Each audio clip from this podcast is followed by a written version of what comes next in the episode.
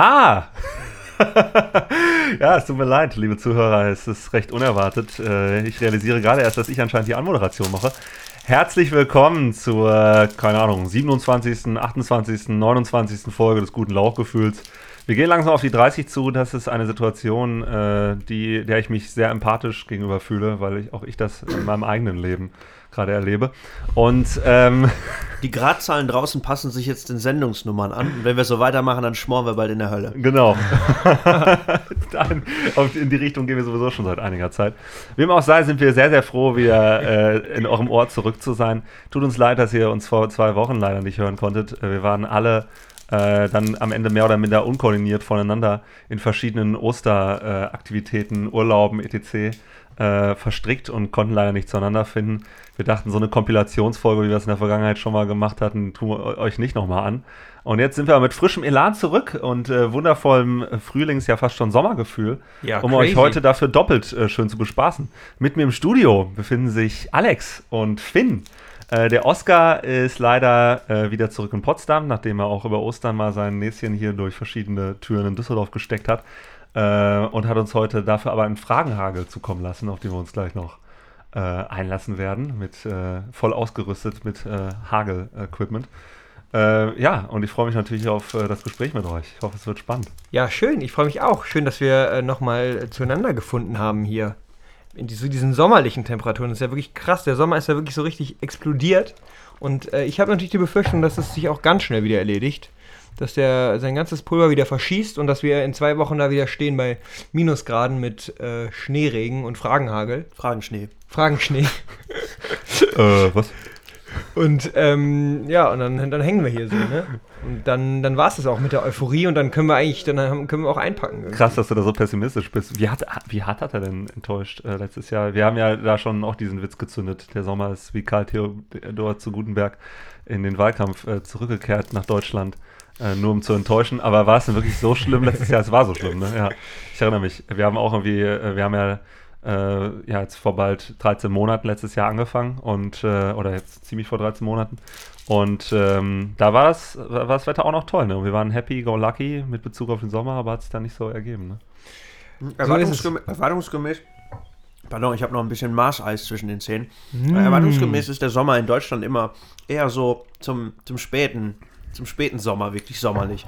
Ähm, das ist wirklich schon, seitdem ich denken kann, so. Und ähm, ich bin immer wieder verwundert, dass die Leute dann immer schon im Juli irgendwie den Sommer absprechen. Und dann kommen oft im September, teilweise so Oktober nochmal die richtig warmen Tage in Deutschland. Das ist natürlich, ersetzt natürlich keinen vollwertigen Sommer, aber ähm, ja, ich glaube, die Leute geben immer schon zu früh auf. So wie du, Finn, gerade.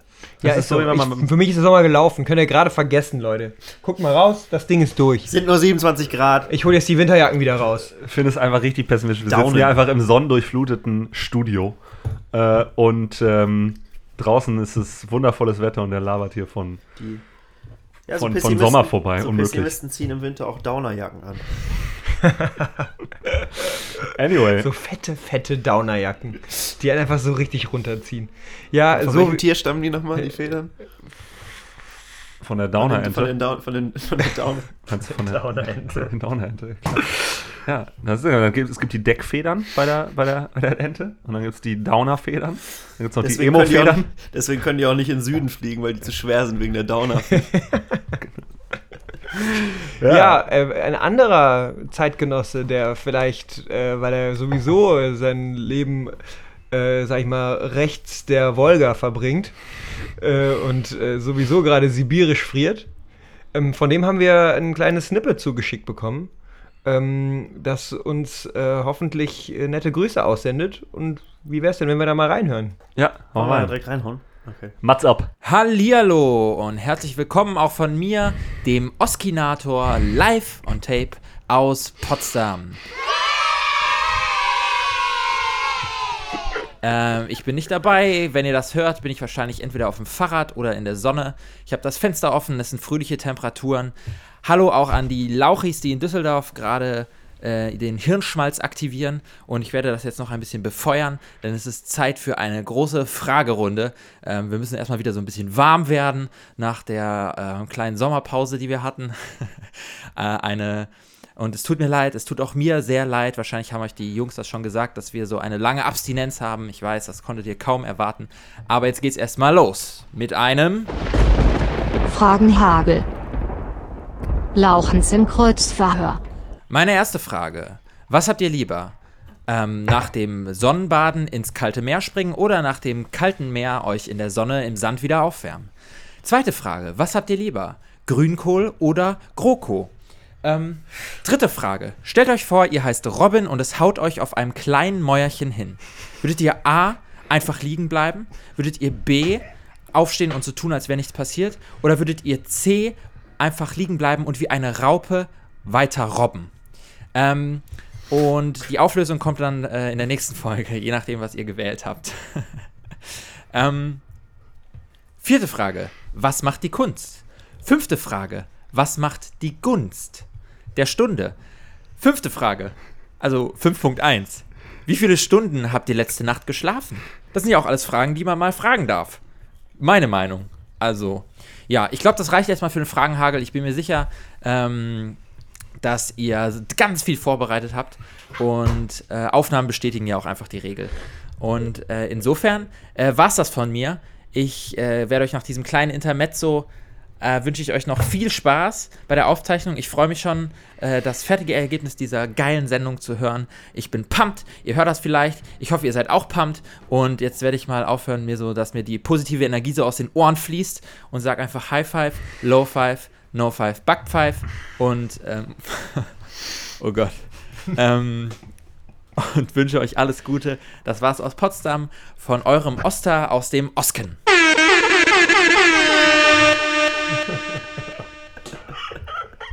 Ohne Shit, ey, das erinnert mich ohne. Wir sind, wir sind drauf, ne? Ich ja. bin drauf. Ähm, das, ich musste echt, ich musste die, dieser ganzen Situation muss ich denken, dass, als ob wir so ein Kika-Format wären. Wo wir so zweieinhalbminütige Einspieler von so Praktikanten, die irgendwo neben irgendwo in der Innenstadt stehen an so einer Baugrube und uns erklären, wie irgendwie der neue U-Bahn-Schacht gebaut wird. erklärt wird. Und der Beschluss ist wie immer der kommende Dienstag. Ja, genau. Nee, das ist geil. Äh, ja, wollen wir direkt mal durch. Ich habe ich hab alles aufgeschrieben, falls ihr nicht hinterhergekommen seid, aber wir können uns direkt mal positionieren. Oder habt ihr noch was anderes zu sagen zum lieben Oscar? Nee, ich grüße ihn auch. Ich möchte ihm auch fröhliche Grüße, wie er sie uns auch auf diesem Wege grüße ich Oskar Punkt, Punkt, Punkt aus Potsdam bei Berlin. Fröhliche Grüße auch zurück für dich, Oskar. Schön, dass du uns äh, diese Einsendungen zukommen lassen hast.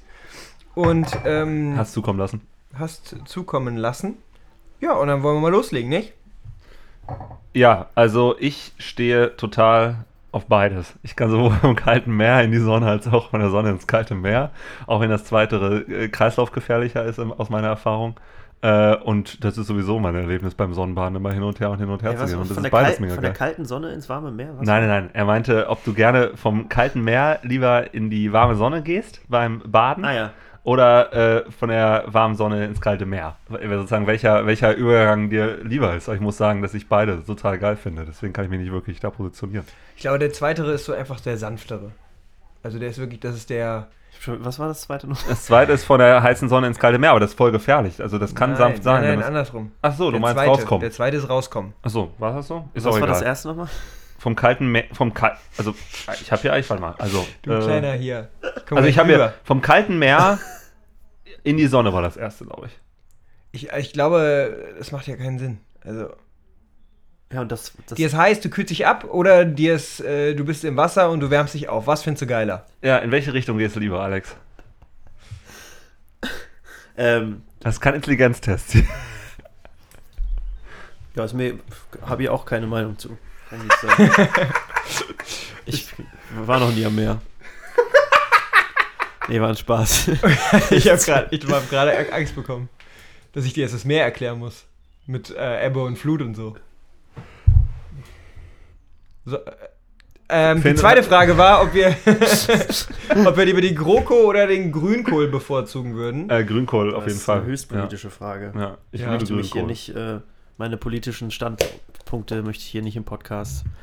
Grünkohl. Ich meine, es ist, es ist beides halt ein Einheitsbrei, ne? Das ist schon ein politischer Standpunkt, auch wenn du Grünkohl sagst. Was? Grünkohl ist Einheitsbrei? Natürlich. Ja, du kannst doch Grünkohl, äh, du meinst jetzt Grünkohl ohne alles, so wie also Grünkohl. Ja, das ist dann ein Einheitsbrei. Grünkohl ist ein Eintopf, wenn du, so, und da ist alle, da schwimmt alles, das ist eine Masse, das ist homogen, das ist schwer. Ja, aber Grünkohl mit Mettwurst wäre kein Einheitsbrei. Ich wollte sagen, da ist Pinkel drin, da ist, äh, da sind Kartoffeln drin. Ja, keine Ahnung, in der, in der GroKo, da sitzt dann plötzlich auch da so eine Katharina Barley drin, so, ne? Und da denkst du so, ja, hm, vielleicht ist sie ja, ist ja so ein bisschen so, weiß ich nicht, so pinkelmäßig. Und dann denkst du aber, ja, nee, aber es gibt ja immer noch ähm, hier Peter Altmaier. Und dann ist es halt auch wieder so, ja, okay, das ist halt so eine richtige Kartoffelstampfe, die da drin ist. Ich kann mir einfach vorstellen, wie äh, die Titanic demnächst so eine richtig schlechte äh, Fotomontage in der nächsten Ausgabe herausgibt von der Regierungsbank, wo einfach das so ein Grünkohl-Eintopf-Kasserole äh, ist und da drin sitzen so einzelne äh, Ministerposten in Form von Gemüsen und äh, Würsten.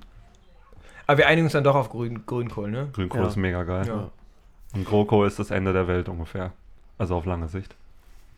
Ähm, so, dann hat er von diesem Szenario, ich weiß nicht genau, ob ihr, das, ob ihr dem folgen konntet. Ich aber schon. Ich kann das nochmal kurz resümieren. Du heißt Robin und du läufst auf einer... Nee, es haut dich auf einer Mauer hin, das ist der Wortlaut. Den, auf den müssen wir besonders Acht geben. Ich weiß, anscheinend will er es selber revealen, aber ich kann, so, ich kann schon mal so viel sagen, das ist ein Szenario, das Oscar in letzter Zeit sehr oft zitiert. Ich habe das auch schon und mal es handelt, es handelt sich um, ähm, um einen Persönlichkeitstest aus dem Internet.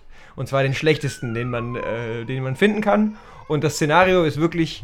Ähm, du heißt Robin und es haut dich auf einem Mäuerchen hin. Und die Frage ist, was machst du?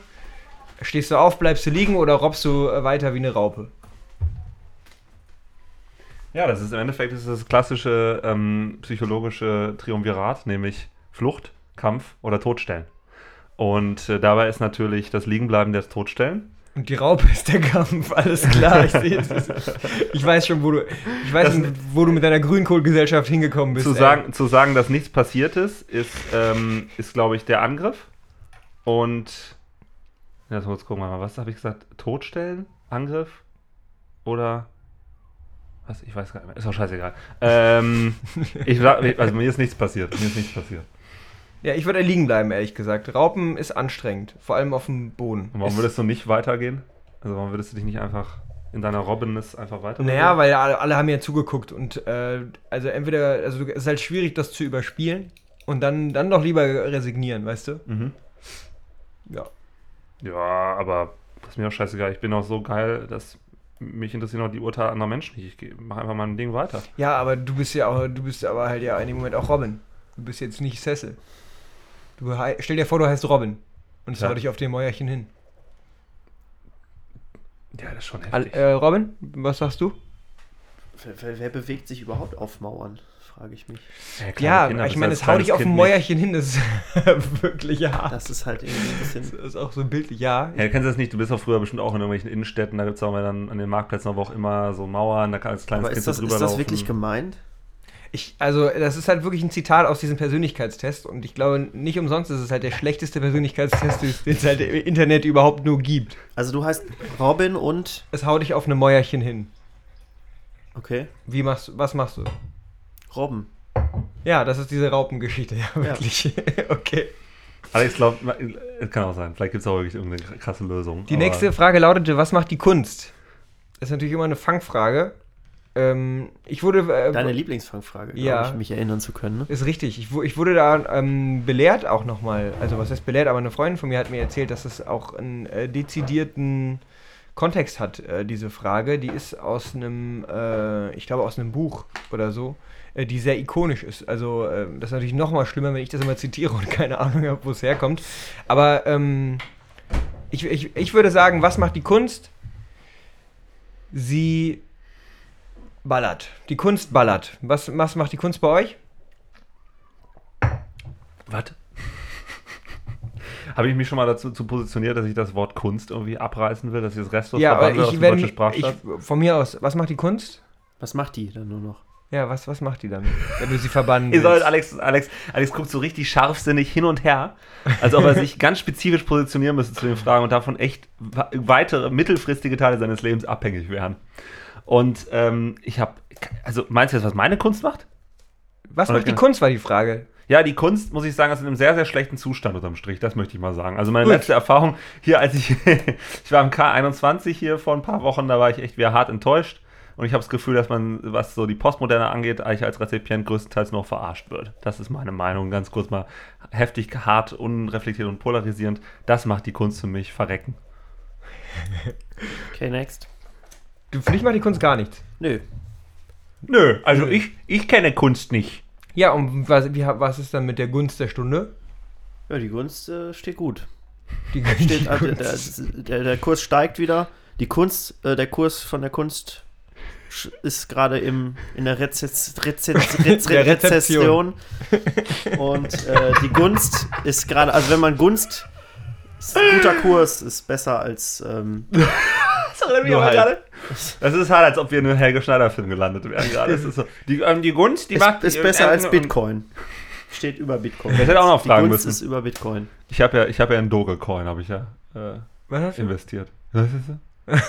Den russischen Bitcoin? Nee, nee, es gibt diese, kennst du nicht Doge? Das ist dieses, ähm, das ist so, so ein, dieses Meme, das zeigt so einen japanischen Hund. Der guckt so verwundert und kann, kein, kann nicht richtig Englisch und deswegen stehen da immer so verstümmelten Englisch so Sprüche drunter wie wow, so shiny oder so good, Doge, so good oder so ein Scheiß. Und es gibt einfach von so, von so Internet-Trollen, die haben einfach im Hype dieser Cryptocurrency-Inflation, Cryptocurrency-Hypes, haben die einfach, ähm, ja, so, so eine Cryptocurrency selbst auf den Markt gebracht, die Dogecoin heißt. Und die ist mittlerweile einfach unter den Top Ten, glaube ich. Da, wird, da wird, werden viel so Nebentransaktionen irgendwie mit, auch für Bitcoin, um das also, aber da wird, also die ist, die ist wirklich mit einer, die ist mit einer Blockchain und so. Und ja, da genau, wird richtig ganz ein, normal das gehandelt. Das ist eine, wie eine Cryptocurrency, die heißt Dogecoin. Nur alle möglichen strangen Cryptocurrencies, aber das ist, glaube ich, eine der erfolgreichsten strangen. Ja. Kannst mal drüber googeln, ist extrem lustig. Haha. Ja, ähm, ich, ich Ich sammle jetzt auch Bitcoins. Ich warte da auf Sonderprägungen von diversen. Ja, du, hast du bist auch so einer, du gehst auch an diese Automaten, wo du dann so ein zwei Euro Stück ja, genau, reinwerfen so auf kannst und dann wird es oder so, wirfst du so eine Münze rein und dann kannst du so... Das wollte ich immer mal machen, ey. Das ist wie wenn du auf Rügen einen Goldschatz findest. Ja, das ist... Bitte äh, einen Bitcoin. Mit einem Metalldetektor. Stell dir vor, dann findest du so ein paar Dogecoins. Wäre geil. Wäre geil, ist aber passiert nicht, weil gibt's ja nicht. Findet einfach keiner was. Stell dir vor, in ein paar Jahren äh, wird laufen die Leute mit so Metalldetektoren über Festplatten und finden so Bitcoins. Stell, stell dir einfach vor, in ein paar Jahren. Ich wollte weil ja, mit so einem Magnetfeld von dem, also dann erased. Ja. Weil die finden es, aber dann ist es weg. Es ist ein kurzer Spaß auf jeden Fall. Ja, stell dir mal vor, die, heute in fünfzig Jahren laufen die Kinder dann über so Festplatten. Und mit so Metalldetektoren und. Äh, Mama, Mama, ich hab was! Ja, hab, ja, das war eine Festplatte. Ja, ein Bitcoin aus der, aus der Viking, aus der GroKo-Zeit. Das ist, irgendwann werden die dann auch so Prägungen haben, einfach, weil die, die, die Bitcoin-Währung, die Cryptocurrencies werden einfach Parität mit den normalen Währungen irgendwann bekommen. Und damit die Leute weiter noch an das Währungssystem glauben, werden dann auch Sonderprägungen von zwei Euro Münzen, wo Doge drauf ist, gemacht. Ja, genau. Ja, ja, genau. Richtig mit Wasserzeichen, die ersten ja, ja. Münzen mit Wasserzeichen. Ja. Ja, schlimm, ey. Ja, und wie viel ich geschlafen habe. Ich würde so sagen, so sieben Stunden. Ich habe ja ähm, mir von einem Freund äh, von Ikea äh, ein altbewährtes äh, Topla-Rollo äh, mitbringen lassen, das ich gestern Abend eigentlich noch in meinem Fenster anbringen wollte. Dann fiel mir aber auf, dass ich leider keine dazu passenden Dübel mehr im Haus hatte. Und dann musste ich mein Fenster, weil ich dadurch wirklich in den letzten Nächten sehr wenig geschlafen hatte, dadurch, dass es jetzt so wunderbar hell jeden Morgen schon ist, äh, wurde ich früh von äh, der Helligkeit aus dem äh, erweckt. Und habe heute Nacht dann mein Fenster verhangen, ganz klassisch, mit, einem, mit so einer Decke. So richtig, als ob ich irgendwie in so einem Heim leben würde. Aber ähm, aber sieben ist doch solide, ist doch gut. Ja, ja. Also ich hätte gern siebeneinhalb geschlafen, aber sieben ist schon gut. Also gestern war ich müde. Ich habe, glaube ich, neun geschlafen. Das ist auch nicht, ist auch, ist auch nicht gut. Also das, das weiß ich auch. Das tut mir leid. Muss dir überhaupt nicht leid schon. Alex? Äh, ich glaube, ich habe sechs Stunden geschlafen. Was? Das ist zu wenig. Das möchte ich, da möchte ich doch, doch mal kurz intervenieren. Ja. Warum? Ja. Ja, spät ins Bett gegangen und äh, Arbeitsrhythmus. Und dann wird man wach und das ist ja, ist ja toll, so, eine, so ein Rhythmus. Und dann plötzlich ist die Sonne da und man denkt sich, ja, dann brauche ich jetzt gar nicht weiter schlafen. Boah, das hätte ich auch gern. Ja, ist schön. Man mhm. gewöhnt sich sehr schnell dran. Ähm, schön. So, dann haben wir die, dann haben wir, sind wir diesen Fragenhagel von Oscar, den sind wir. Ach, das war's schon. Den sind wir schön ausgewichen. Das ging ja fix. Das ging, das, das, das. ähm, ja, und auch die gesellschaftspolitischen Dimensionen, die wir da abgehandelt haben. Ja, schön. Ja, ich fand vor allem unsere Münzsammler. Äh, mhm. Ne? Ist eine Geschäftsidee, ja. Finde ich. Also wir könnten Bitcoins einfach prägen in in äh, in Gold. In, aber nur zu dem aktuellen, in dem Moment, wo man prägt, sozusagen. Aber es ist auch, sind wir mal ehrlich, es ist doch, im Grunde war es doch der feuchte Traum eines jeden Buben, dass er mit einem Metalldetektor übers Feld läuft und ja. er schlägt aus und plötzlich hebt man den großen, das große Nazi-Gold, weil Nazi-Gold auch beim Metalldetektor gut anschlägt, äh, findet man plötzlich Münzen und ähm, hält es erst für Aluschrott und stellt sich raus, äh, wie im Falle des Knaben von Rügen, der auch jetzt in die Annalen der Geschichte eingehen wird unter diesem... Als der Knabe von als Rügen. Als der Knabe von Rügen. Er findet ähm, Gold, ähm, nee, nicht Gold, halt Münzen, äh, und zwar Wikinger-Münzen. Aus, aus Wikingern gemacht. Ich glaube, ja. ja, also irgendwas zwischen zweihundert und siebenhundert oder so war das. Also nicht das Münzen, so sondern äh, ja, also ne, Jahre. Also. Ich glaube, ich, glaub, ich habe eben noch mal kurz nachgeguckt, der soll sogar tausend Jahre alt sein. Richtig verrückt. Äh, ja, keine Nummer. Äh. Nee, also auf, aus dem Jahre. Ach so. Also bis ähm, siebenhundert. Ah, okay. Ja, ja. Ich dachte gerade. Ja, ja was, ist, was ist das für eine Geschichte? Da bist du, da bist du mir nichts, dir nichts. Mit der, es, ist ein, es, ist ein ganz normaler, es ist ein ganz normaler Frühlingstag. Du gehst mit deinem Metalldetektor raus spielen, weil du keine Freunde hast und weil deine Eltern keinen Internetzugang äh, bezahlen können auf Rügen. Und äh, dann gehst du mit deinem Metalldetektor los und plötzlich schlägt der aus. Und du denkst, yo, jetzt wieder nochmal eine alte Konservendose. Und was findest du? Ein Wikinger-Schatz. Glaubt ihr damit, das Geld zu machen? Ich glaube, vielleicht lege ich mir das auch so als, als Nebenjob zu, so mit einem Metalldetektor hier im Wald. Irgendwann buddelt es dann endlich die Mine aus, die dich aus dem Leben sprengt. Ich glaube, wenn du, wenn du, wenn du auf Schatzsuche gehst, dann machst du es aus Idealismus. Nicht, weil du Geld willst. Oder weil du James Cameron bist und absolut fucking crazy. Der macht das auch? Ja, aber halt dann irgendwie mit so Tiefsee-U-Booten. Aber stell mal so. für wie viel, also so lange Zeit ist das Schatzsuchen mit Metalldetektoren wieder... Äh, völlig out gewesen. Und dann kommt der Knabe von Rügen und der hat jetzt wieder eine ganze Generation von Kindern äh, dazu ermutigt, mit Metalldetektor rauszugehen. Bei Aldi bald wieder in der ich wollte im, im Grabbeltisch. Ich wollte gerade sagen, der Knabe von Rügen wird eine Marke werden. Äh, Das ist so wie am Grabbeltisch bei Aldi gibt es jetzt wieder Metalldetektoren im Sonderangebot. Äh, da ist eine ganze Branche atmet auf. Ja? Die können jetzt endlich wieder aufatmen. Da wird, weil der Knabe von Rügen den, den Wikinger-Schatz gehoben haben hat. Sie eher aus so einer chinesischen Privatsammlung geklaut, da verbuddeln lassen und den Jungen dahin geschickt als P R-Gag. Alles Putin. Alles, alles klassischer Putin. Ja. Ja, aber, ähm, ich weiß nicht, wäre schon mein Traum gewesen, ehrlich gesagt. Also, das wäre ja wohl, also, was Geileres kann man ja wohl aber, nicht machen. Aber, also, was, der hat doch jetzt, jetzt, was kann jetzt noch kommen für ihn? Also, der hat doch jetzt alles erlebt in seinem Leben schon. Ich hatte ja eben schon, als wir ja. das vorgesprochen hatten, äh, postuliert, dass ich mir vorstellen könnte, dass so eine Erfahrung sehr schlecht äh, wirken kann. Wenn man schon so früh so einen Traum erfüllt bekommt, so einen surrealen Traum, können wir vorstellen, dass danach, tief, danach einfach tiefe Enttäuschung mit allen anderen Dimensionen des Lebens. Ja, oder oder ist halt wirklich einfach ein Winner. Vielleicht ist er halt einfach ein fucking Winner. Ja. Der wird so irgendwann, Gustav Ganz das war, das ja. war halt der Anfang erst. Und ja, als nächstes, genau. äh, was findet er als nächstes genau. irgendwie? Friedensvertrag zwischen Russland und Amerika. Atlantis. Schlägt aus. Er findet Atlantis und die Atlanter schließen dann Aber, Frieden in Syrien. Genau. Ne, als nächstes, äh, erstmal macht er, produziert er erstmal einen Techno-Track. Das glaube ich auch, das glaube ich auch. Mit den Sounds vom Metalldetektor. So. Und dann wird er, und dann wird er erstmal die ersten zwanzig Jahre seines Lebens wird er dann äh, durch Von den die Clubs, der, die Clubs genau. der Republik äh, gescheucht. Ja. Der, der kriegt dann um, schulfrei morgens, die ersten zwei Stunden kriegt er frei, damit er abends im Berg, Bergheim auflegen kann und dann wird er wieder rübergeschifft. Im Heli kommt nee, er nee, rüber. Der, das macht er einfach in der Pause, so zwischen elf Uhr dreißig und zwölf Uhr. Geht, fährt er kurz rüber ins Bergheim, so After Hour. Und äh, legt dann da kurz auf. Also, er, macht einfach, er braucht einfach keine Pause, weil es ist einfach ein Draufgänger. Ja. Knabe von Rügen ist eh das nächste Bandprojekt, das unter ähm, Alex Egide gemanagt wird. Knabe von Rügen. Ja, auf, auf und Rügen chartet, ist ja auch, schon in wenigen Monaten ja charten dieses, wird. Ähm, legendäre Kraft durch Freude Prora-Gebäude, mhm. dieses kilometerlange Hitler-Ferienparadies, ähm, was er da äh, aufgebaut hatte. Ähm, Hitler war ja bekanntlich ich, auch Kilometer groß, deswegen braucht er auch ein sehr langes Ferienparadies. Also das, äh, die Dimensionen davon sind der, der Hammer wirklich, ne? Das ist direkt nice. am Meer, äh, wenn da, da gehst du entlang und du siehst, du siehst, äh, du, du blickst diese Gebäudereihe runter und äh, das Gebäude hört einfach nicht auf. So, du denkst so, krass, ja.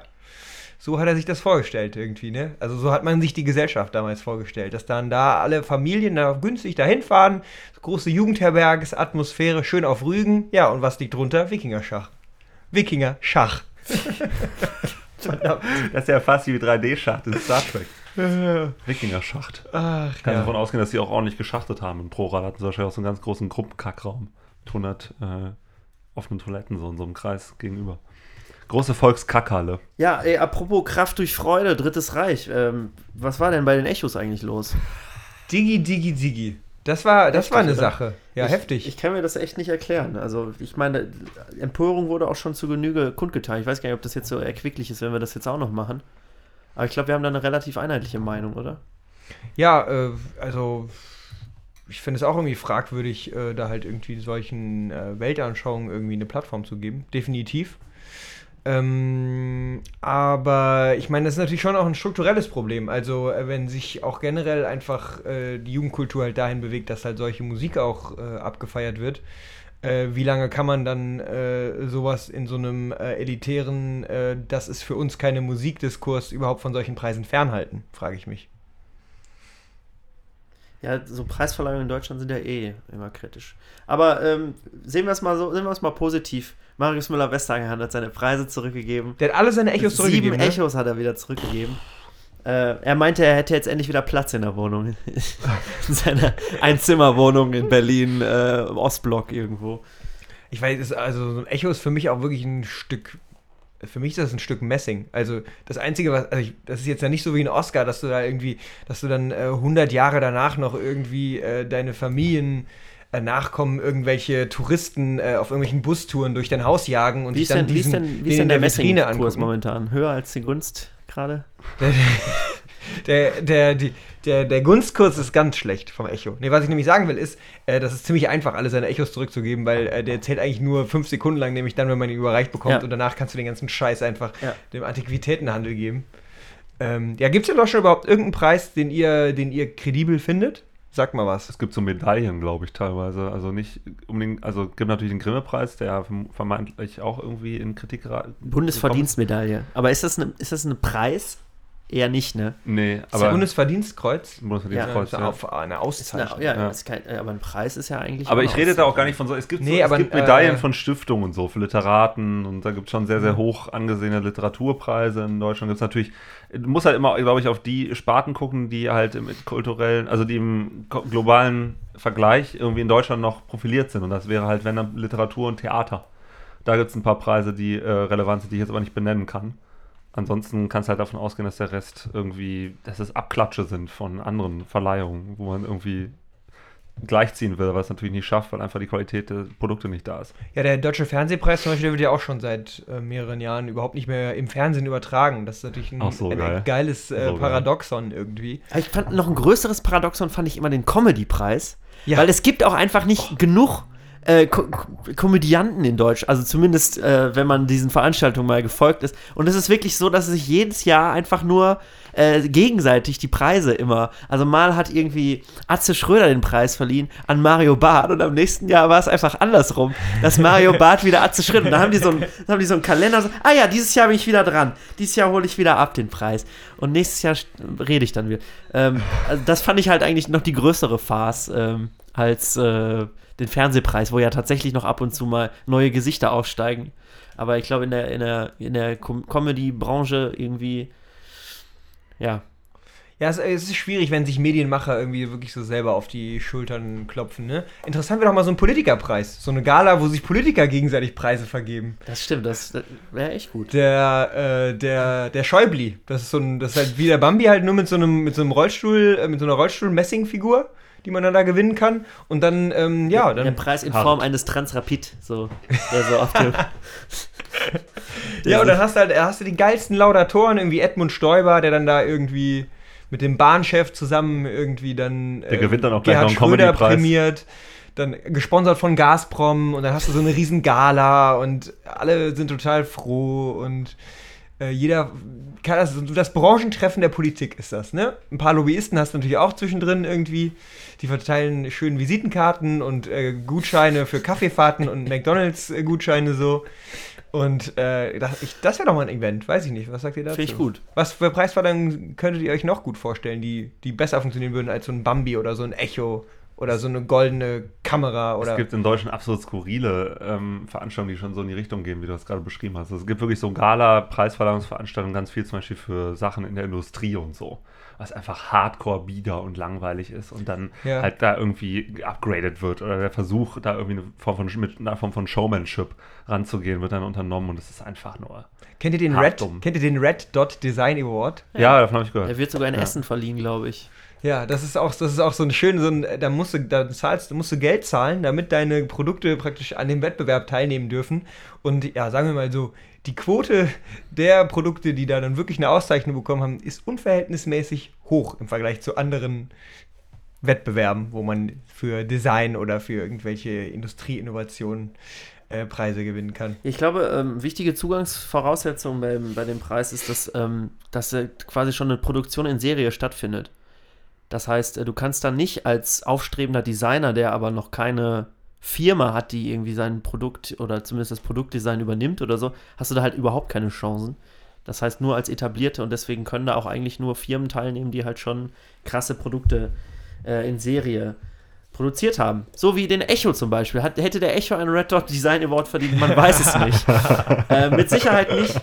Aber ähm, ja, ich habe das Gefühl, ich möchte dazu noch irgendwas sagen, aber ich wüsste jetzt auch nicht was. Also ja, also ich, ich weiß nicht, da steht ja vielleicht schon noch irgendwie die abschließende Beurteilung darüber aus, ob das äh, grundsätzlich, ob man sich nicht grundsätzlich Gedanken machen muss, äh, diese, das auch so ein bisschen zu überdenken, wenn ähm, ja, wenn sich halt irgendwie auch die Gesellschaft und die äh, Kultur verändert. Ich möchte nicht sagen, dass dadurch halt irgendwie antisemitische Positionen irgendwie das Recht haben, irgendwie in solchen aber Kontexten kann, stattzufinden. Kann aber ähm, ich meine, Rap ist, also das ist ja immer schon ein Problem von äh, Rapmusik gewesen. Und äh, da wird ja auch äh, viele intellektuelle Versuche unternommen, das halt irgendwie unter einen in Sinnzusammenhang zu stellen und zu sagen, ja, das ist ja Ironie, das ist ja Sarkasmus und das ist ja Gesellschaftskritik und so. Und ja, und vor allem künstlerische Freiheit, aber bis, also da sind wir bei der Grundsatzdebatte, wie weit darf künstlerische Freiheit mhm. gehen? Und ich meine, ich, es wurden schon für es wurde schon für viel weniger, wurden Titel schon indiziert in Deutschland. Und ich frage mich, warum hat das, also ich weiß es nicht. Was meinst du, Cecil? Ich, ich, äh, Bis wie weit darf Kunstfreiheit gehen? Das ist jetzt ein sehr großer... Ja, ja. eigentlich immer, eigentlich immer so wow. weit so will. Aber das Problem ist halt, ähm, was ist Kunst, ist natürlich dabei dann noch die Frage. Ja, und, die, die verrottet ja gerade, hast du. Nee, verreckt, ja, verreckt Fall, hast du auf gesagt. Auf jeden Fall. Und es wäre auch, ich weiß, ich habe jetzt nur über euch von diesem Fall erfahren. Die Frage ist, war das, äh, waren das rechtsnahe Interpreten und Musiker? Oder, äh, und das ist halt auch interessant, ist aber so, dass der Diskurs so aufgeweicht ist, dass sowas zu sagen schon nicht mehr zu krass ist. Das ist sozusagen unabhängig davon, ob die irgendwie auch recht sind oder was auch immer, ähm, die sich einfach ähm, da nicht unbedingt zu positionieren, aber das einfach den Bogen überspannen in diesem Vergleich. Ich weiß, also die Originalleinen, die kann man, kann man jetzt wahrscheinlich nicht nochmal wiedergeben, ne? Also können wir natürlich schon, aber das mache ich jetzt nicht, ich kann auch jetzt nicht so perfekt im Kopf. Aber die Frage ist halt, ist das ein rechtes Statement oder zeigt es einfach nur die, äh, die Verwahrlosung sozusagen bestimmter, also einer bestimmten ähm, begrifflichen Hygiene halt, ja, in einem gesellschaftlichen ja, ich, Kontext? Ich glaube, äh, ich glaube, es soll offensichtlich Zweiteres sein. Ah ja, okay. Also das ist, ich meine, wenn Kolgaha und Farid Bang da irgendwelche, das sind keine rechten, äh, das sind keine rechten irgendwie... Die versuchen da nicht irgendwie rechten Positionen da irgendwie jetzt besonders äh, Stimme zu geben oder so. Aber sie kokettieren natürlich. Ähm, äh, Die was, überreizen, ja. Sie kokettieren damit so ein bisschen insofern, als dass äh, das ja praktisch zunehmender Antisemitismus in Deutschland auch eben von Seiten ähm, ja, von, von, von Muslimen auch äh, irgendwie Einzug gehalten hat, auch teilweise in, in, die Schu- in Schulen oder so. Das ist ja das, was man irgendwie auch zuletzt immer wieder äh, in der Berichterstattung irgendwie mitbekommen hat, dass halt, dass halt äh, der, der Antisemitismus auf Schulhöfen zunimmt, weil äh, praktisch junge äh, muslimische Kinder nicht mit, ähm, mit jüdischen Kindern spielen wollen oder so. Und äh, also da ging auch heute ja nochmal ähm, durch die Ticker, dass am Prenzlauer Berg auch zwei ähm, ähm, jüdische Männer auf offener Straße irgendwie halt beleidigt und angegangen wurden. Jetzt äh, vor kurzem nochmal.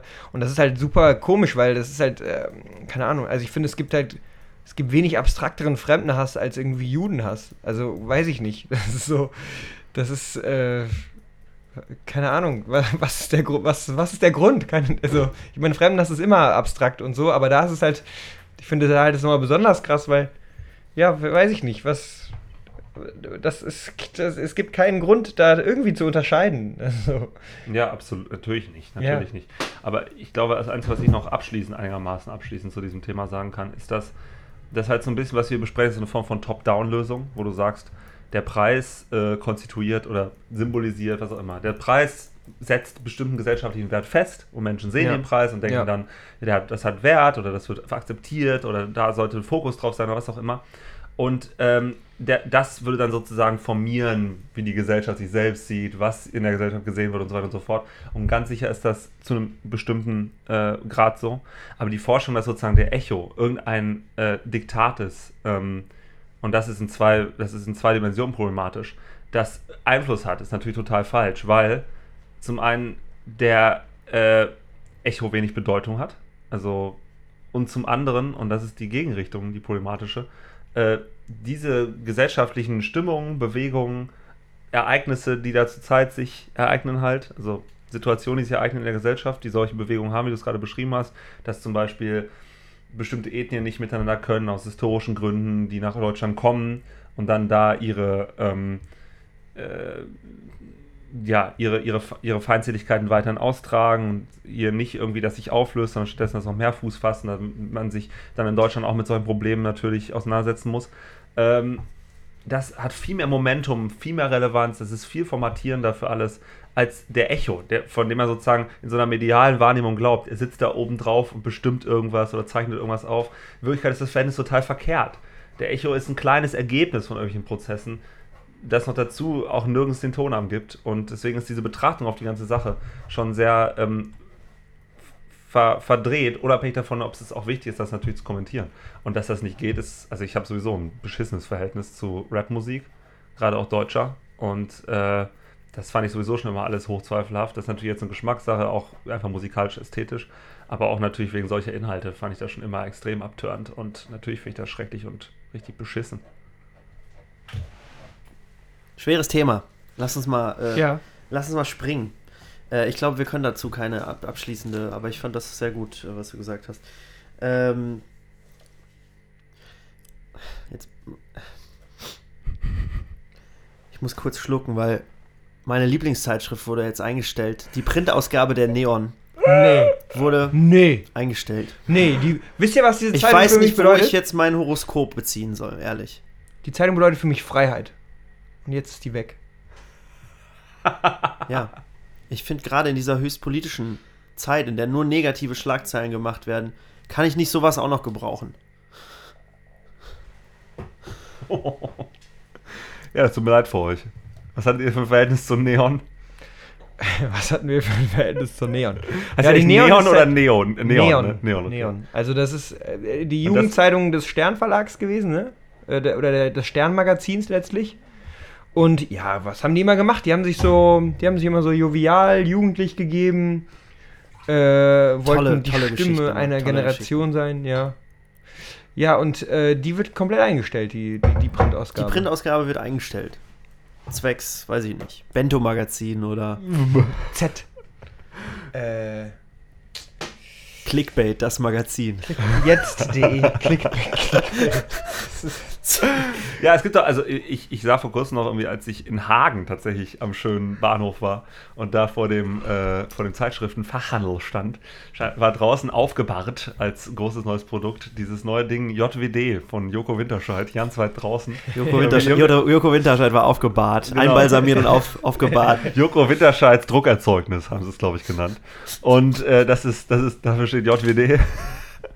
Und äh, das war, also das hatte auch diesen Stern drauf und so. Und anscheinend wird das das neue Ding, aber ich habe keine Ahnung. Ähm, ich habe, also generell, ich, ich habe, glaube ich, noch nie in sowas reingelesen. Als ich das dann davor, ich sah dann auf das Titelblatt und dachte mir so, mit wo, sowas bewerben die denn jetzt so eine Erstausgabe, wenn sowas noch gar keine Leserschaft hat. Und dann war da irgendwie so drin, äh, von ihm irgendwie ein Urlaubskurzbericht irgendwie mit Empfehlungen für Bali oder so, ich bin mir nicht ganz sicher, irgend sowas. Äh, verschiedene Echt? andere Sachen noch. Äh, also ich dachte so, was sind denn das für einen Hahn herbeigezogene ja. Themen? Wer kauft denn jetzt deswegen dieses Ding und wen wollen die überhaupt daran binden? Und was ich auch mal so eine Anmaßung finde, wenn du jetzt zum Beispiel gerade davon gesprochen hast, dass das irgendwie ähm, der Stern sozusagen für die junge Generation sein sollte oder das, das Stern-Magazin für die junge Generation. Auch die Anmaßung aus so einer patriarchalen, aus so einer patriarchalen Idee heraus, die alle da mit diesem Stern-Logo zu branden, so nach dem Motto, wir lassen uns nicht wirklich darauf ein, wir nehmen nicht die Impulse der äh, Käufergruppe, die wir vielleicht irgendwie gerne hätten für unser Magazin auf, sondern deswegen machen wir so ein Diktat sozusagen. So, es gibt eine Abkopplung von unserem Hauptprodukt, die ist für euch. Da ist das Stern-Branding noch drauf, da sind aber eure Inhalte drin. Sozusagen, also die, diese, diese, diese, diese kulturimperialistische Vorstellung, dass man andere Menschen so, dass man so ein kleines, man, man, man teilt so eine Parzelle von seinem abgesteckten Raum ab und da können jetzt neue sich ansiedeln, neue sozusagen wie so eine Bakterienkultur, die man da schröpfen kann. So in diesem, in diesem, äh, In diesem Gestus ist das irgendwie für mich schon geprägt. Da frage ich mich einfach, da müssen die auch gar nicht wundern, wenn sowas dann irgendwie krass floppt. Ich habe null Ahnung über die Inhalte. Das wird genauso ein Schrott. Ja, ich glaube sein, schon, dass es schon noch über Jahre noch ein halbwegs erfolgreicher kann. Titel war, ehrlich gesagt. Also ich glaube schon, dass es... Äh, also wenn man Leute in unserem Alter gefragt hat, was, ja, was, was, lest, was lest ihr noch? Was lest ihr noch? Ja, eigentlich manchmal hole ich mir die Neon. Wenn ich mal eine lange Zugfahrt mache, da hole ja. ich mir mal die Neon. Ja. So. Ähm, ja, ich weiß nicht, wie viel Berechtigung hat Print denn für euch im Allgemeinen noch? Viel. Ja, auf jeden Fall. Ich, das ist mega geil. Ich äh, seit ähm, jetzt bald einem Monat ähm, habe ich das Handy bei mir komplett aus dem Bett verbannt. Ähm, ich mache mir das mal nur in einen anderen Raum, andere Ecke des Raumes als Wecker. Und abends vorm Schlafengehen lese ich mindestens eine halbe Stunde wieder Print in Büchern und Magazinen und alles mögliche. Vor allem eben nicht in Büchern. Gestern Abend habe ich endlich meinen Asterix-Comic Comic zu Ende gelesen. gelesen. Asterix in Italien. Die, die F A Z im Hardcover. Ja, so ungefähr. Und äh, ja, das hat, ähm, das, das ist eine schöne Sache und das äh, bereitet mir ruhigen und entspannten Schlaf und das ist äh, ein schönes Ritual und eine tolle Kulturtechnik, dass es Dinge gibt, die so schön, ja, also die so virtuell sind im Endeffekt eigentlich in den Fantasien, die sie in dir auslösen, aber ein so konkret fassbarer analoger Gegenstand wie gedrucktes Papier, bedrucktes Papier und das ist, ich liebe Print, ich liebe Print. Gebe aber leider trotzdem was, kein Geld dafür aus, entsprechend wird die Branche trotzdem verschwinden. Was genießt du in Print, ja, Alex? Äh, wenig tatsächlich, Print? Aber mein Respekt für Print ist dafür... Äh, Ja, nee, ich ja, das halt ein bisschen willkommen wie so ein, in dieser das ist die Generation. Oder? Ja, also ich, ich meine, das ist ein bisschen wie, wie, wie so ein Silberschatz auf Rügen irgendwie. Der ist so selten irgendwie, dass wenn ich so, so eine Zeitschrift irgendwo... Ich habe ähm, für, für Leute, die für, für Print und so arbeiten, ähm, sehr hohen Respekt. Und... Ähm, wofür arbeitest du? Print und so. Ah, ihr Respekt. Wie ist Ihr Respekt, Respekt denn so, Herr Alexander? Mein Respekt ist hoch. hoch. Mein Respekt ist hoch. Ich halte das nach wie vor nicht für ein irrelevantes Medium. Und, mhm. ähm, Oder Distributionsweg, sagen wir es mal so, weil Inhalt, also das ist ja das losgelöst vom Inhalt. Es gibt halt auch Scheiß. Es gibt auch viele Freizeitmagazine, die Schönes Wochenende heißen und ja. die, äh, die halt scheiße sind. Ja. Also, blauer Sommerregen. Blauer, blauer Sommerregen. Lau, lauer Sommerregen heißt. Gibt's das? Es gibt so ein Titel, junge Magazin der, weiß ich nicht, Sternenkinder. Weiß ich nicht. Nein, gibt's nicht. Ähm. Finde ich aber nach wie vor äh, gut. Und äh, ja, jetzt gerade wurde auch der Pulitzer-Preis wieder verliehen, habe ich gesehen. Beziehungsweise die Pulitzer-Preise. Ja. Ähm, und diverse ähm, Stories ausgezeichnet, wo ich mir dachte, ja, die haben tatsächlich einen gesellschaftlichen äh, Diskurs angestoßen. Hier MeToo-Debatte und so weiter, Washington Post, ähm, was da nicht alles gab. Ja, der äh, einer der Ausgezeichneten ist der Sohn von Woody Allen. Er hat einen Sohn? Äh, der hat. Äh, ich dachte, er hätte nur Adoptivtöchter. Ähm, der, also dieser, die er danach der geehrlicht hat. Bis, also dieser, äh, dieser Sohn von Woody Allen, die Mutter äh, hat äh, auch schon mal, äh, hat wohl auch schon mal irgendwo angedeutet, dass es auch sein könnte, dass der Vater Frank Sinatra sei. Ja. Was ja eigentlich auch ein ganz nicer Move ist, aber. Ähm, Mia Farrow, ne? Genau, ja. genau. Ja, und äh, genau, also er hatte, also ja, keine Ahnung, er hatte sehr viele Adoptivkinder äh, auch, also Adoptivgeschwister und so. Und es gibt auch wohl, es ist auch nicht so, es ist auch nicht so mega äh, nahe, aber es ist natürlich schon interessant, dass praktisch äh, jemand für mit dem Pulitzer-Preis für die äh, Recherchen äh, um äh, die Allegations rund um äh, Harvey Weinstein und diesen ganzen Skandal, den es da gab, dass äh, einer dieser Journalisten praktisch äh, der Sohn eines ähm, ja, eines äh, notorisch äh, Vergewaltigungsverdächtigen ist. Okay. Was macht das für einen Unterschied?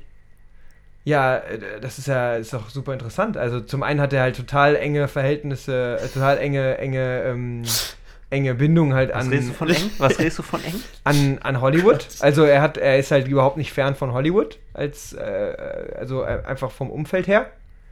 Ähm, seine Mutter ja auch, letztlich. Und ähm, ja, und dann halt irgendwie, das ist halt schon eine Brisanz irgendwie auch. Also klar, ich meine, äh, gibt dem natürlich auch eine andere Rechtfertigung, wenn das halt irgendwie seine persönliche, äh, auch irgendwas mit ihm persönlich zu tun hat und so. Aber ähm, ja, keine Ahnung, schon, schon interessant irgendwie. Fand ich, fand ich eine witzige Verbindung, so, als solche. Ja, ich finde auf jeden Fall, dass Print ähm, immer noch nach wie vor eine Daseinsberechtigung hat. Und ja, ähm, definitiv. Ich finde auch, ähm, große Storys gehören in, in eine Printzeitschrift und, ähm, oder in eine Zeitung. Und äh, da bin ich auch bereit, ähm, die jederzeit käuflich zu erwerben und das zu supporten. Und ähm, ja, Punkt. So viel zu Print. Also der Neon, äh, der weinen wir keine Träne nach. Der Neon, da ja, ich, wir sollten eigentlich noch viel mehr über die Neon sprechen, weil das wirklich so scheiße war. Auch immer ständig, also es war auch immer so diese gleiche Art von Cover-Stil, immer so junge Leute, die irgendwie äh, dem Alltag den Rücken gekehrt haben und jetzt ja, Freiheit, Freiheit und Lensflare, Sonnenuntergang. Äh, man jetzt eine Weltreise und so dieses ganze äh, und dann diese ähm, äh, aufgeklärte Liebe und so, aber trotzdem gleichzeitig noch so total alte Ansichten irgendwie von von Liebe und so, und dann war auch mal äh, ab und zu war dann auch mal drin, ah, irgendwie Äh, soll ich einen Dreierwagen oder so? So irgendwie. Das war dann aber auch schon so das Höchste. Und dann so äh, ganz so Kolumnen von so Reporterinnen, die aber, äh, die über so ähm, Frauen, also die Frauen, die äh, über, über so ihre Sexerlebnisse geschrieben haben, aber nur unter Pseudonym. Äh, und stattdessen hatten die dann also kein Porträt, sondern so, ein, so eine Illustration nur von sich, wo sie dann irgendwie geschrieben haben, dass sie jetzt irgendwie dreimal fremdgegangen sind oder so und die Freiheit genießen und ja. Junge, was soll ich sagen? Da habe ich echt was verpasst. Ja. Und, und, und zu welchen Gelegenheiten hast du da dein Näschen reingesteckt?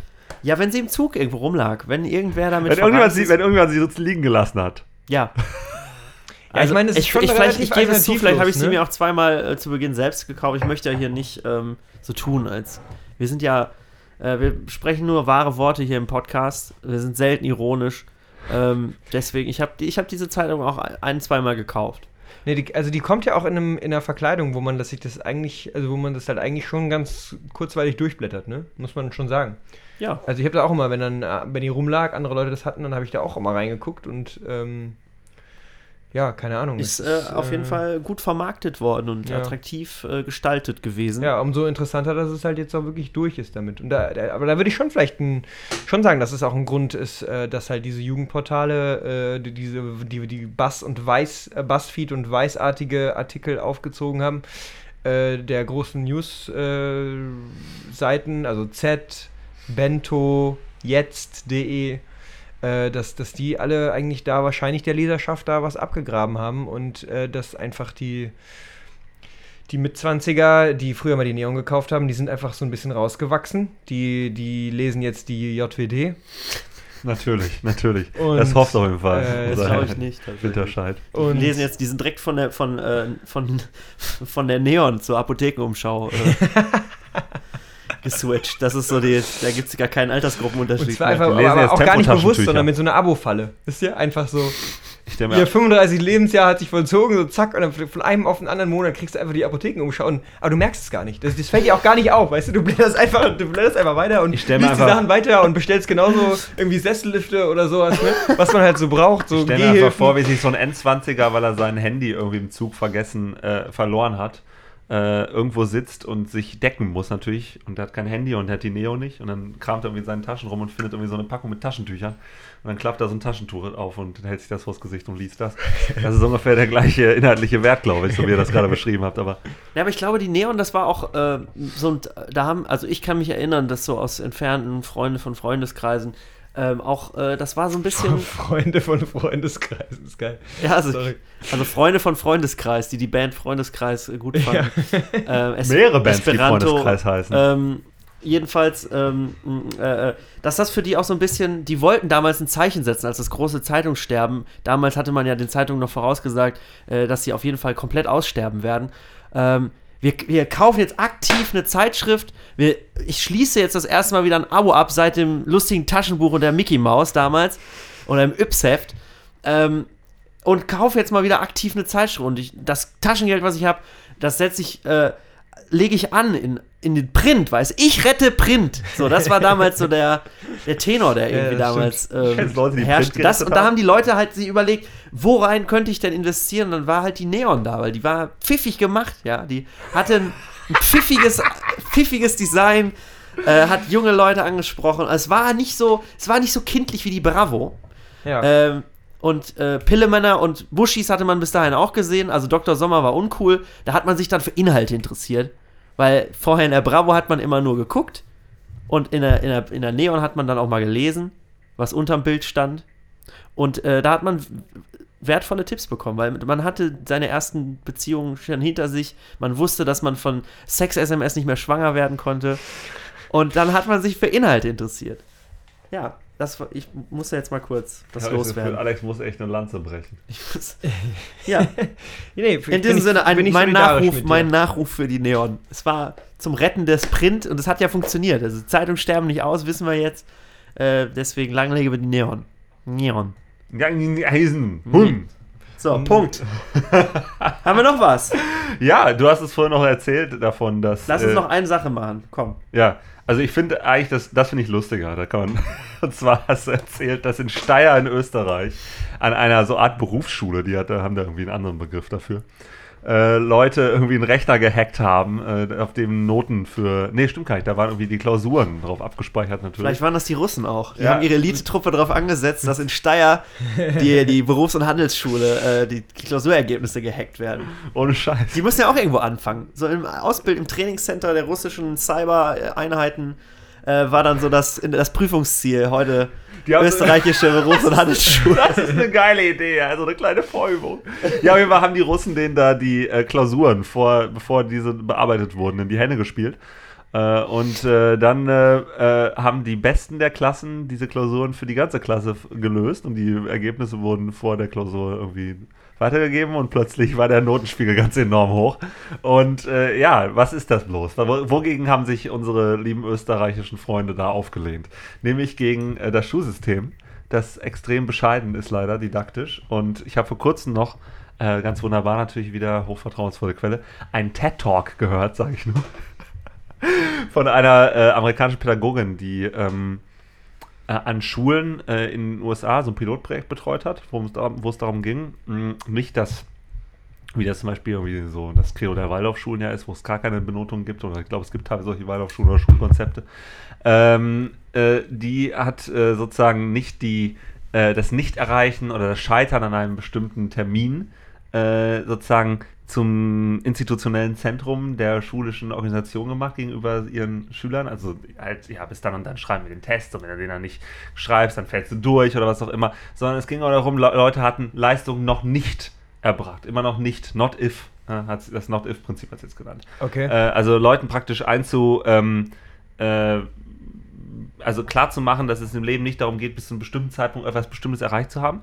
sondern es geht immer in Bewegung zu bleiben mit Bezug auf dieses Ziel oder halt diese, äh, diesen Weg zum Ziel als das Ziel zu sehen. Äh, und das klingt jetzt erstmal alles sehr bauernweiß und ähm, äh, offensichtlich, aber die, ähm, nachdem sie diese komplette pädagogische Umstrukturierung da, also die didaktische Perspektive in diesen Pilotklassen geändert hatte, sind, also zum Beispiel, sie, erinnert, äh, sie erzählt da von einer Klasse in der Nähe von Seattle, wo ja auch zum Beispiel Microsoft und Airbus sind. Ähm, und ähm, da äh, konnten dann die Klassen aus teilweise prekären ähm, Bereichen in der Nähe der Stadt äh, plötzlich äh, anschließen an die Leistungen äh, der Privat-Elite-Schulen, äh, auf die die äh, jungen Kinder der Microsoft- und Boeing-Mitarbeiter äh, arbeiteten, aber, äh, gingen ne, und arbeiten. Äh, also ja, genau. Und also das ist einfach, weil als du diese Geschichte erzählt hast, fiel mir gleich wieder ein.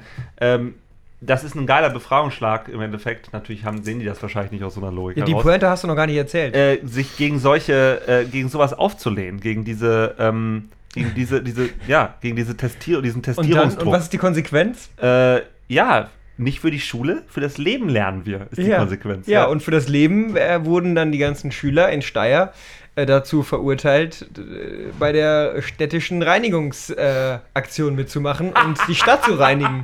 Und das ist eigentlich die Pointe an dem Ganzen. Alex, erzähl doch mal ganz kurz, was der Schulleiter dazu zu sagen hatte. Äh, was, was hat er denn nochmal gesagt? Der hat, er hat dann irgendwie gesagt, äh, äh, äh, Ich weiß es nicht. Ja, das halt die. Ja, zusammen äh, mit dem Müll in der Stadt könnten sie sich gleich, könnten sie gleich auch die Vorstellung, dass Schummeln sich lohnt, entsorgen. Ja, genau. Aktion. Richtig. Genau. Und äh, das ist schon ein geiler Move eigentlich. Aber auf jeden Fall, ich bin da, also ich finde es super geil. Ich wünschte, wir hätten eigentlich unsere ganze Schulzeit nur mit sowas verbracht. Ich hätte mir so viel Druck ersparen können. Und wahrscheinlich, und das ist doch wirklich die Sache, wie viel lernst du an ähm, Gruppenorganisationen? Natürlich könntest du dann immer auch sagen, ja gut, dann trete ich in eine kriminelle äh, Organisation ein, weil die so super effizient Hand in Hand arbeiten. Aber, äh, und deswegen ist das irgendwie eine gute Sache für mein Leben und so weiter und so fort. Aber du musst trotzdem mal so ein bisschen darüber nachdenken. Wie viel lernst du, ähm, vielleicht auch über den Stoff gut, darüber wahrscheinlich nicht unbedingt, aber wie viel lernst du über andere in deiner Klasse, in deinem Klassenverband, wie viel lernst du in der, in der Gemeinschaft kennen, wenn du so eine Aktion durchziehst? Ein paar hacken den Rechner, dann wird irgendwie, die vielleicht nicht irgendwie äh, das äh, Material bearbeiten können als Einserkandidaten, das geben sie an die Einserkandidaten weiter, die bearbeiten das Material für die ganze Klasse, dann wird das verteilt, die ganze Klasse muss es auswendig lernen und dann wird geschwiegen vor der Autorität, die dann die Klausur stellt. Und dann wird die Klasse, Klausur perfekt ge, gelöst und niemand will was gewissen, gewusst haben. Also wie viel lernst du in so einer Einheit? Natürlich ist jetzt hochzweifelhaft, was ich hier auch für, eine, ja. für, für, eine, ja. für ein Modell hier aufbaue. Ähm, aber äh, das ist auch eine interessante Frage, sich das zu stellen. Was hast du da gelernt? Und ist das auch nützliches Wissen, dass du teilweise auch im positiven Sinne, ohne betrügen zu wollen oder sowas, einsetzen kannst? Und also man muss einfach... Also ein Freund von mir, das habe ich glaube ich auch schon ein paar Mal im Podcast erwähnt, aber der hat ein absolutes Obertrauma von der Schule und äh, wettert immer dagegen, wie das Sch- Schulsystem gebaut ist. Hat sich auch viel damit auseinandergesetzt, äh, äh, welche Probleme es da gibt und so, was es da für Positionen zu gibt. Und also das ist wirklich, ist, ja, auch ich zum Beispiel, selbst in meiner universitären Situation, ich auch, würde mir ein anderes Verhältnis wünschen teilweise zu dem, zu dem Material, das man irgendwie erlernt. Es ist schon, schon deutlich besser unter Umständen, je nachdem welchen Dozenten du auch hast, als es früher zum Beispiel auf dem Gymnasium war oder was weiß ich. In der Grundschule war es bei mir eigentlich sowieso mega chillig, aber es lag wahrscheinlich auch daran, dass das Stoffniveau einfach nicht so hoch war. Dann konnte man da irgendwie durchsurfen und es wurde halt auch nicht so viel irgendwie auf die Finger geklopft. Aber... Ja, ja also das ist, ein, ist schon ist, ein Statement, finde ich, dagegen eigentlich, dass das ja. Schulsystem auch... Also kurz gefasst, Rätsel der österreichischen Regierung, die Cyber-Eingreiftruppe von der Berufsschule Steyr, von der Berufs- und Handelsschule Steyr einfach wegzurekrutieren. Abzuwerben. Und das What-If. Ich meine, die sind schon die sind schon eine eingespielte Truppe. Warum sollten die jetzt nicht einfach von den Klausurergebnissen als nächstes irgendwie äh, die Nutzerdaten von oder den B N D hacken oder genau. so? Genau, warum sollten die nicht einfach, warum sollen die einfach alle ein Unternehmen gründen? Äh, für ja. Cyber-Seruptiti. Ja. Wäre doch geil. Das sind die, ich bin, ich bin, ich bin Seruptiti-Mann, Cyber-Seruptiti. Ja, es ist natürlich schon ein Move, irgendwie gegen das repressive Bildungssystem äh, irgendwie äh, mit so einer Aktion irgendwie anzugehen. Aber es passiert natürlich auch schon aus einem gewissen Eigennutz. Und äh, ich, den äh, letzten Idealismus würde ich dieser Aktion, glaube ich, nicht äh, zugestehen. Ganz so utopisch wie ich siehst du das nicht, ja? Ja, nee.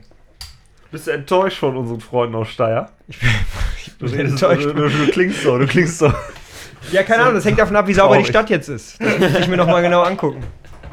Das finde ich gut, lass uns das doch einfach angucken. Dann machen wir jetzt einfach hier einen Knoten und fahren jetzt nach Steyr. So machen wir und, das. Äh, gucken uns dann die Stadt mal an und berichten einfach dann demnächst in der nächsten Folge ein gutes Laufgefühl. Wie die Stadt Steyr. Die Geschichte der Stadt Steyr und ihre... Der äh, Dom zu Steyr. Ja.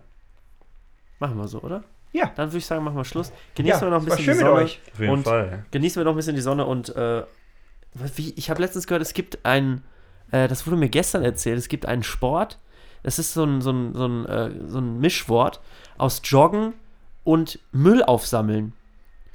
Und, äh, Ach, du Scheiße. Das heißt, du gehst Geil. mit einer Gruppe durch den Park joggen und zwischendurch bückt man sich, um den Müll aufzusammeln. Und den macht man dann in so einen großen Plastikrucksack, den einer aufhat der neue, oder was? Das ist schon was mit Trash und Jog irgendwie. Äh, wir Trash finden das raus zur nächsten Folge ja und geil. werden uns darüber einhalten. Nee, es ist nicht geil. Werden darüber, werden darüber sprechen. Äh, für saubere Städte sind wir. Wir, ja, haltet, wir eure, haltet, ja. eure, haltet eure Stadt sauber. Ich bin für Entstädterung. Ich bin dafür, dass jedes zweite Haus abgerissen wird. In diesem Sinne. Bis zur nächsten Folge. Ein gutes Laufgefühl. Bis dann. Ciao. Ich gehe jetzt baden. Tut euch was Gutes. Ciao.